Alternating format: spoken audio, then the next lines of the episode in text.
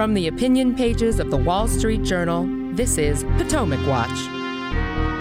Federal regulators intervened to rescue depositors at Silicon Valley Bank and to try to stop contagion from the bank failure to the rest of the banking system. President uh, Biden says it's not a bailout, and he blames President Trump for any troubles at the banks. We'll try to sort the fact from the political fiction and tell you where this latest financial panic could go. Welcome. I'm Paul Gigot, editor of the editorial page of the Wall Street Journal, and I'm here with two of my colleagues who follow these issues uh, intimately Allysia Finley and Joe Sternberg. Welcome to you both. So, the backdrop here is Silicon Valley Bank, bank with a couple of hundred billion dollars in assets, was taken over by the Federal Deposit Insurance Corporation on Friday, and the FDIC was hunting for a buyer, held an auction on Sunday apparently there were bids, but in the end, uh, nobody, the FDIC, was willing to accept the bids. So no buyer yet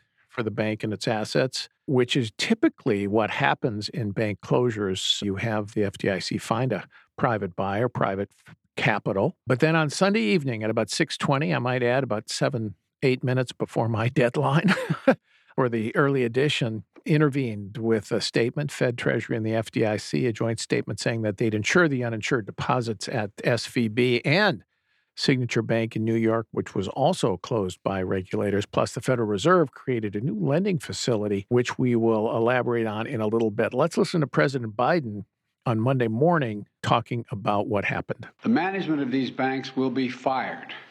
If the bank is taken over by FDIC, the people running the bank should not work there anymore. Investors in the banks will not be protected. They knowingly took a risk, and when the risk didn't pay off, investors lose their money. That's how capitalism works. There are important questions of how these banks got into the circumstance in the first place. We must get the full accounting of what happened and why those responsible can be held accountable. In my administration, no one, in my no one is above the law. Well, there you go. Joe Biden saying, We'll tell you what happened sometime later. Allysia, what do you think happened at SVB? Well, I think at root, this was poor mismanagement of interest rate risk. So, what happened was during the pandemic, the Fed essentially flooded the system with liquidity. A lot of that money went into venture capital funds and startup funds and deposits at the Silicon Valley Bank. The problem is the Silicon Valley Bank really couldn't lend that out safely. I think the deposits doubled in just a year. So what it did was it took on a lot of interest rate risk. It went heavily into treasuries, longer yielding or uh, dated treasuries, and mortgage-backed securities. And these were yielding partly because of the Fed policies, they encouraging, you know, pushing investors to take more risk and seeking higher yields when uh, interest rates were essentially negative on a real basis. So it piled into longer dated fixed income assets while it was borrowing essentially short term. So this created essentially a duration risk. And as interest rates started rising, the value of the bonds, the assets fell. And as a result, as tech companies essentially and venture capital companies started to draw down their deposits, partly they were burning cash and then, you know, the rising interest rates put a lot of pressure on these companies. The Silicon Valley Bank had to liquidate its bond portfolio, but it was taking a loss. I think last week reported it took $2.25 billion loss as it was selling its bonds. And let me just intervene here for a quick second, Lisa. The reason it had had losses was because when interest rates rise very fast on bonds, if you bought a bond at one value at, say, 1% interest rates, and then the interest rates go up to 4 or 5%, that bond loses value unless it's held until maturity. Right. One question, I guess, is they didn't have to write down losses because they were purportedly holding a lot of these bonds to maturity, but then they really couldn't because they had to liquidate them to compensate for depositors. And so when these problems became clear, last week when it announced Silicon Valley Bank announced that it would have to raise equity that caused essentially a bank run and depositors, VC companies, and startups rushed to get their money out. And essentially, Silicon Valley Bank was then insolvent. Right. So, combination of management mistakes at the bank, a failure at risk management, and regulatory mistakes and incentives, Joe. The monetary policy, loose monetary policy, flooding the financial system with cash. That cash had to find somewhere to go. Zero interest rate policy that got the banks looking for higher returns, higher yield than they could make. So they pushed into these fixed income assets. And then the rapid change by the Fed in its policy to counter inflation caught the uh, banks in a difficult circumstance with the losses that they could have held to maturity if they didn't have to redeem them for depositors. So the fear now is contagion, that famous uh, word where the Biden administration is worried that the other banks could be at risk. Bank stocks have taken a big hit in the last few days, particularly regional banks. And so they intervened to ensure the uninsured deposits at SVB and at another bank, Signature Bank in New York, which they also closed. Typically, under the law, banks' deposits are only insured up to $250,000. But now the FDIC is going to insure all uninsured deposits at that bank. That certainly makes a lot of people in Silicon Valley feel a lot better. Does it make you feel a lot better? What a mess Paul. I mean, this is really extraordinary, and there is so much to unpack about what's going on here. I mean, I think really the place to start in terms of understanding any of this is this purported fear that the Fed and other government officials say they feel about contagion risk, because that already is a huge failure of the post 2008 regulatory regime if we're even having that conversation. Because remember, the whole thrust of the banking rules that were very onerous, very expensive to comply with, and have had a big, if often hidden effect on the economy since then. I mean, the, the thrust was twofold. One was to try to ensure the security of individual institutions.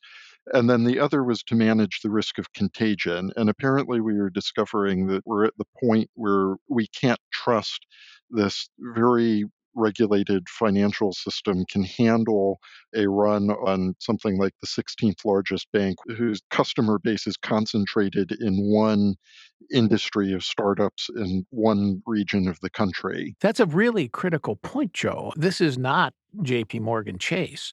This is the 16th largest bank. Yeah, it had a couple hundred billion in assets, but they should have been able to, number one, manage that risk and monitor it from a regulatory point of view. But why is one bank failure like this a systemic risk, which is what the FDIC apparently triggered? It's a so called systemic risk exception. What probably has spooked regulators is the prospect of a bank run, which is a fairly unusual development in an advanced economy like the US and is exactly the phenomenon that deposit insurance is supposed to prevent.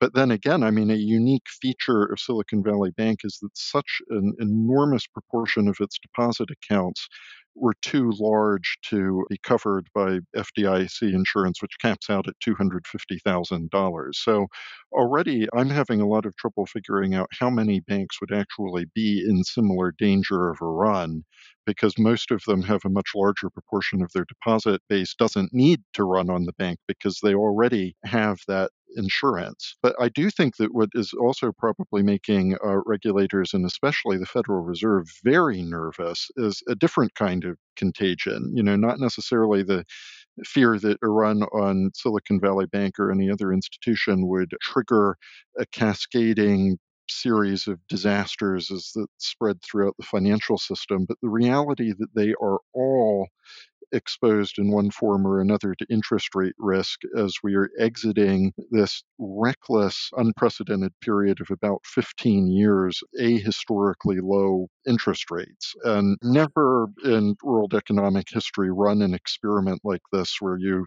have policies of that sort for 15 years and then try to come out of them. And if I were the Fed, I would probably be nervous about where the vulnerabilities are going to start showing up. On that front, the Fed created a new, essentially, um, facility that's called Special Purpose Vehicle, in which the Federal Reserve will offer loans to banks for up to one year against the collateral of those treasury bonds Allysia mentioned and those mortgage backed securities she mentioned.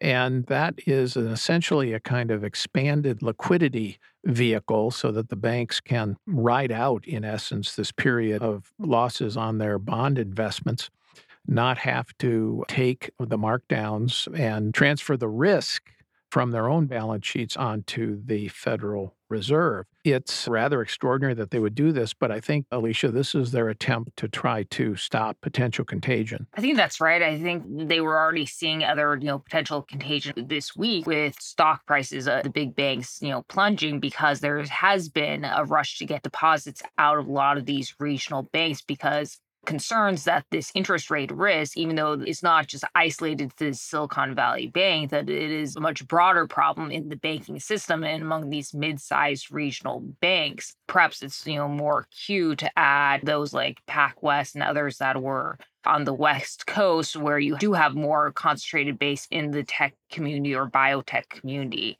But I think the purpose of this facility was to essentially calm down markets, assure depositors that you know, their money will be available. The Fed is essentially backstopping these banks with this lending facility. I was told uh, a lot of the small sized banks have basically already been tapped out the discount window. The Fed's normal liquidity provision facility, which is the discount window. Right. So, hence the need to establish this extraordinary facility to provide. I think it's backed up by about 25 billion. To me, that seems like it might not be enough, but perhaps, you know, the Fed says, we don't anticipate that we're going to actually have to use all that $25 billion in terms of making loans or buying back the mortgage backed securities and treasuries at par. It's essentially just intended to calm markets. And I don't know if that's actually been successful, judging by the volatility in the bank stocks. That some investors seem to believe that there's a lot more problems going on at some of these banks. You know, one year loans, we again, we don't know exactly how much the Fed will actually buy or lend against again from some of these banks will be enough to staunch the losses and prevent some of these banks from going insolvent. That 25 billion provided by the Treasury Department's Exchange Stabilization Fund, which typically backstops these Fed facilities when they are created. All right, we're going to take a break. And when we come back, uh, we'll talk more about this Silicon Valley Bank panic, the banking system panic, and what it means for the economy and for depositors when we come back.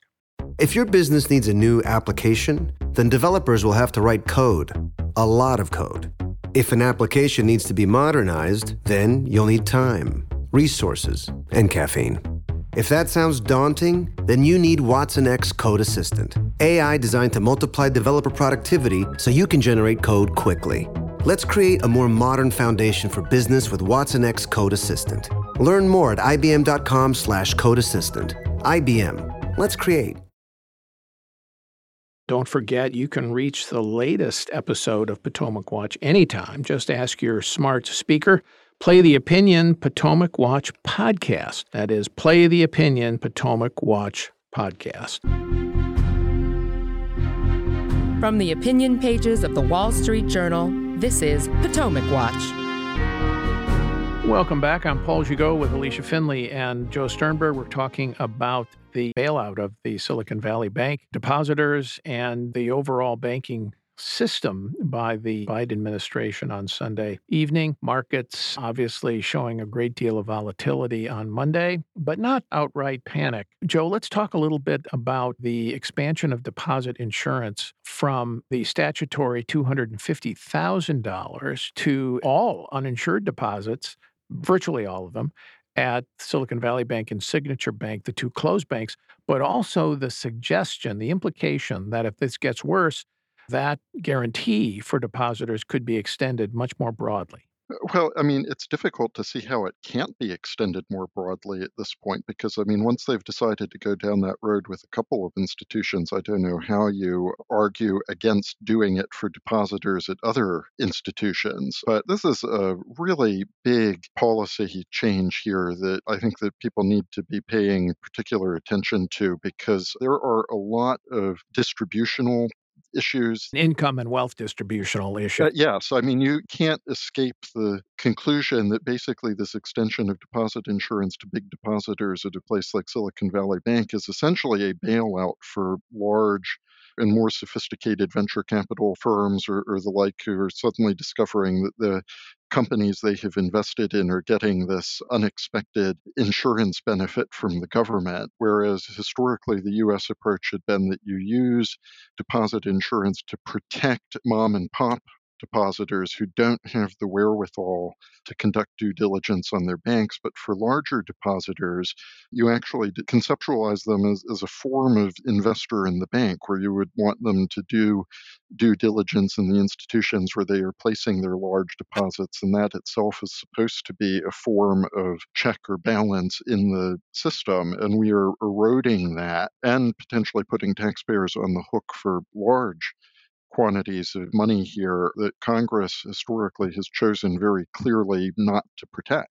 Well, that's exactly right. The FDIC in the 2008 banking crisis did create uh, protection for uninsured deposits through an emergency facility. But under Dodd Frank, the reform legislation that was supposed to clean up everything after 2008 and passed in 2010 to make the system safer explicitly limited deposit insurance to 250,000 and did not continue that unlimited uninsured deposit guarantee.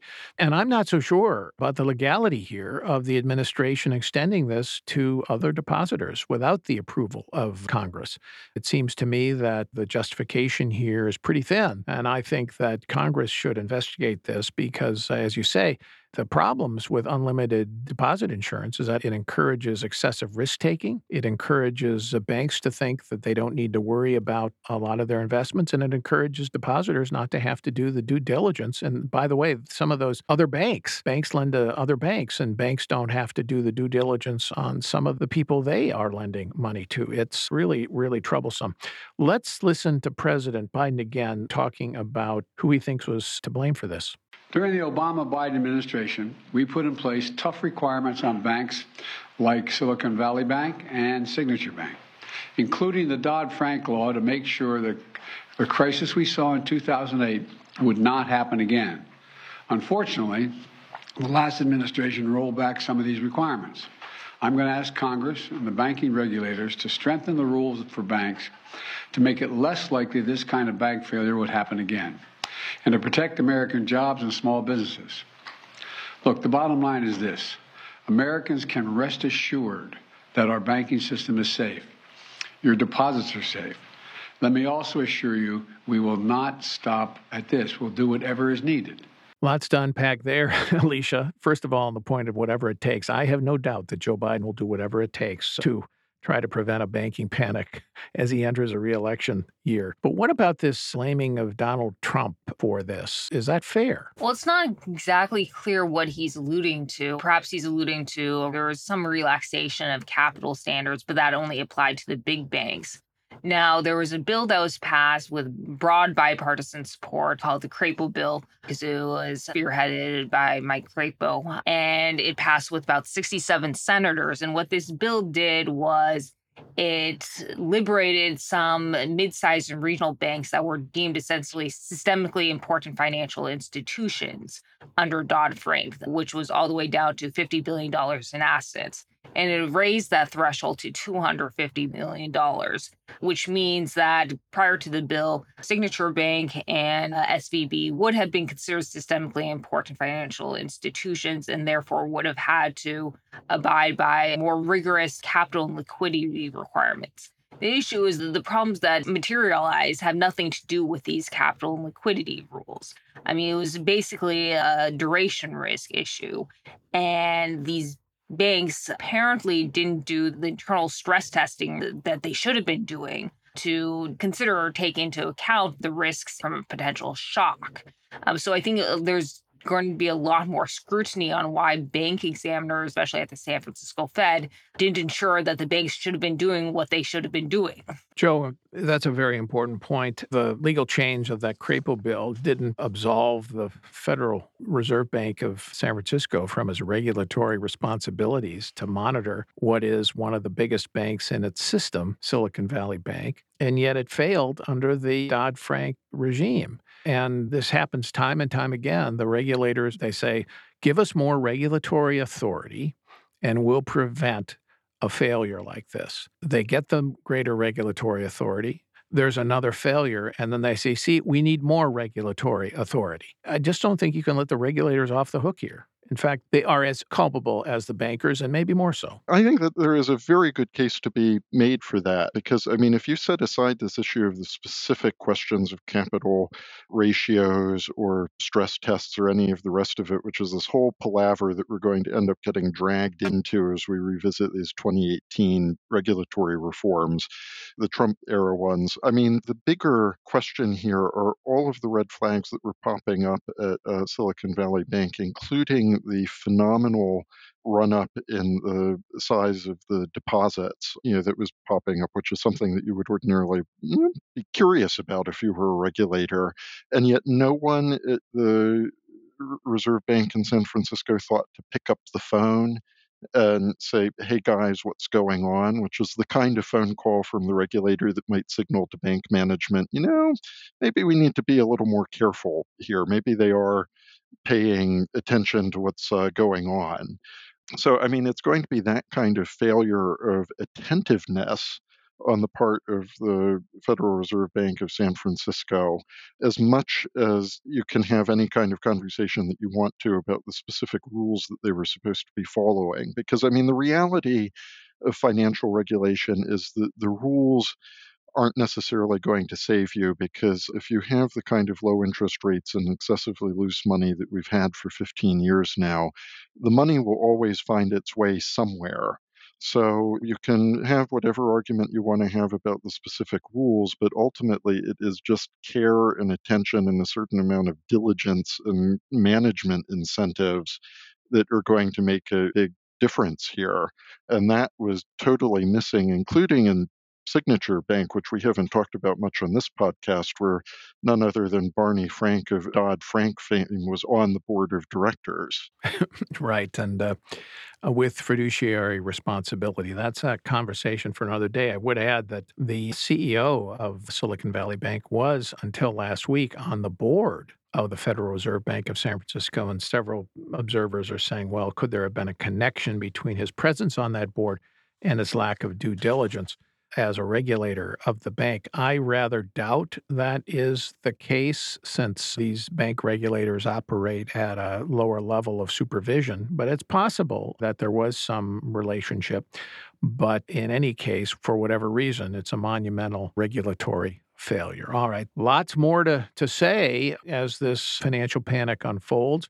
We'll see where it goes. Will there be more bank failures? Will there be a national extension of the uh, protection for depositors, even uninsured depositors? We'll have to see and hope you'll check back in with us on Potomac Watch daily to see where this goes and what it means. Thank you all for listening.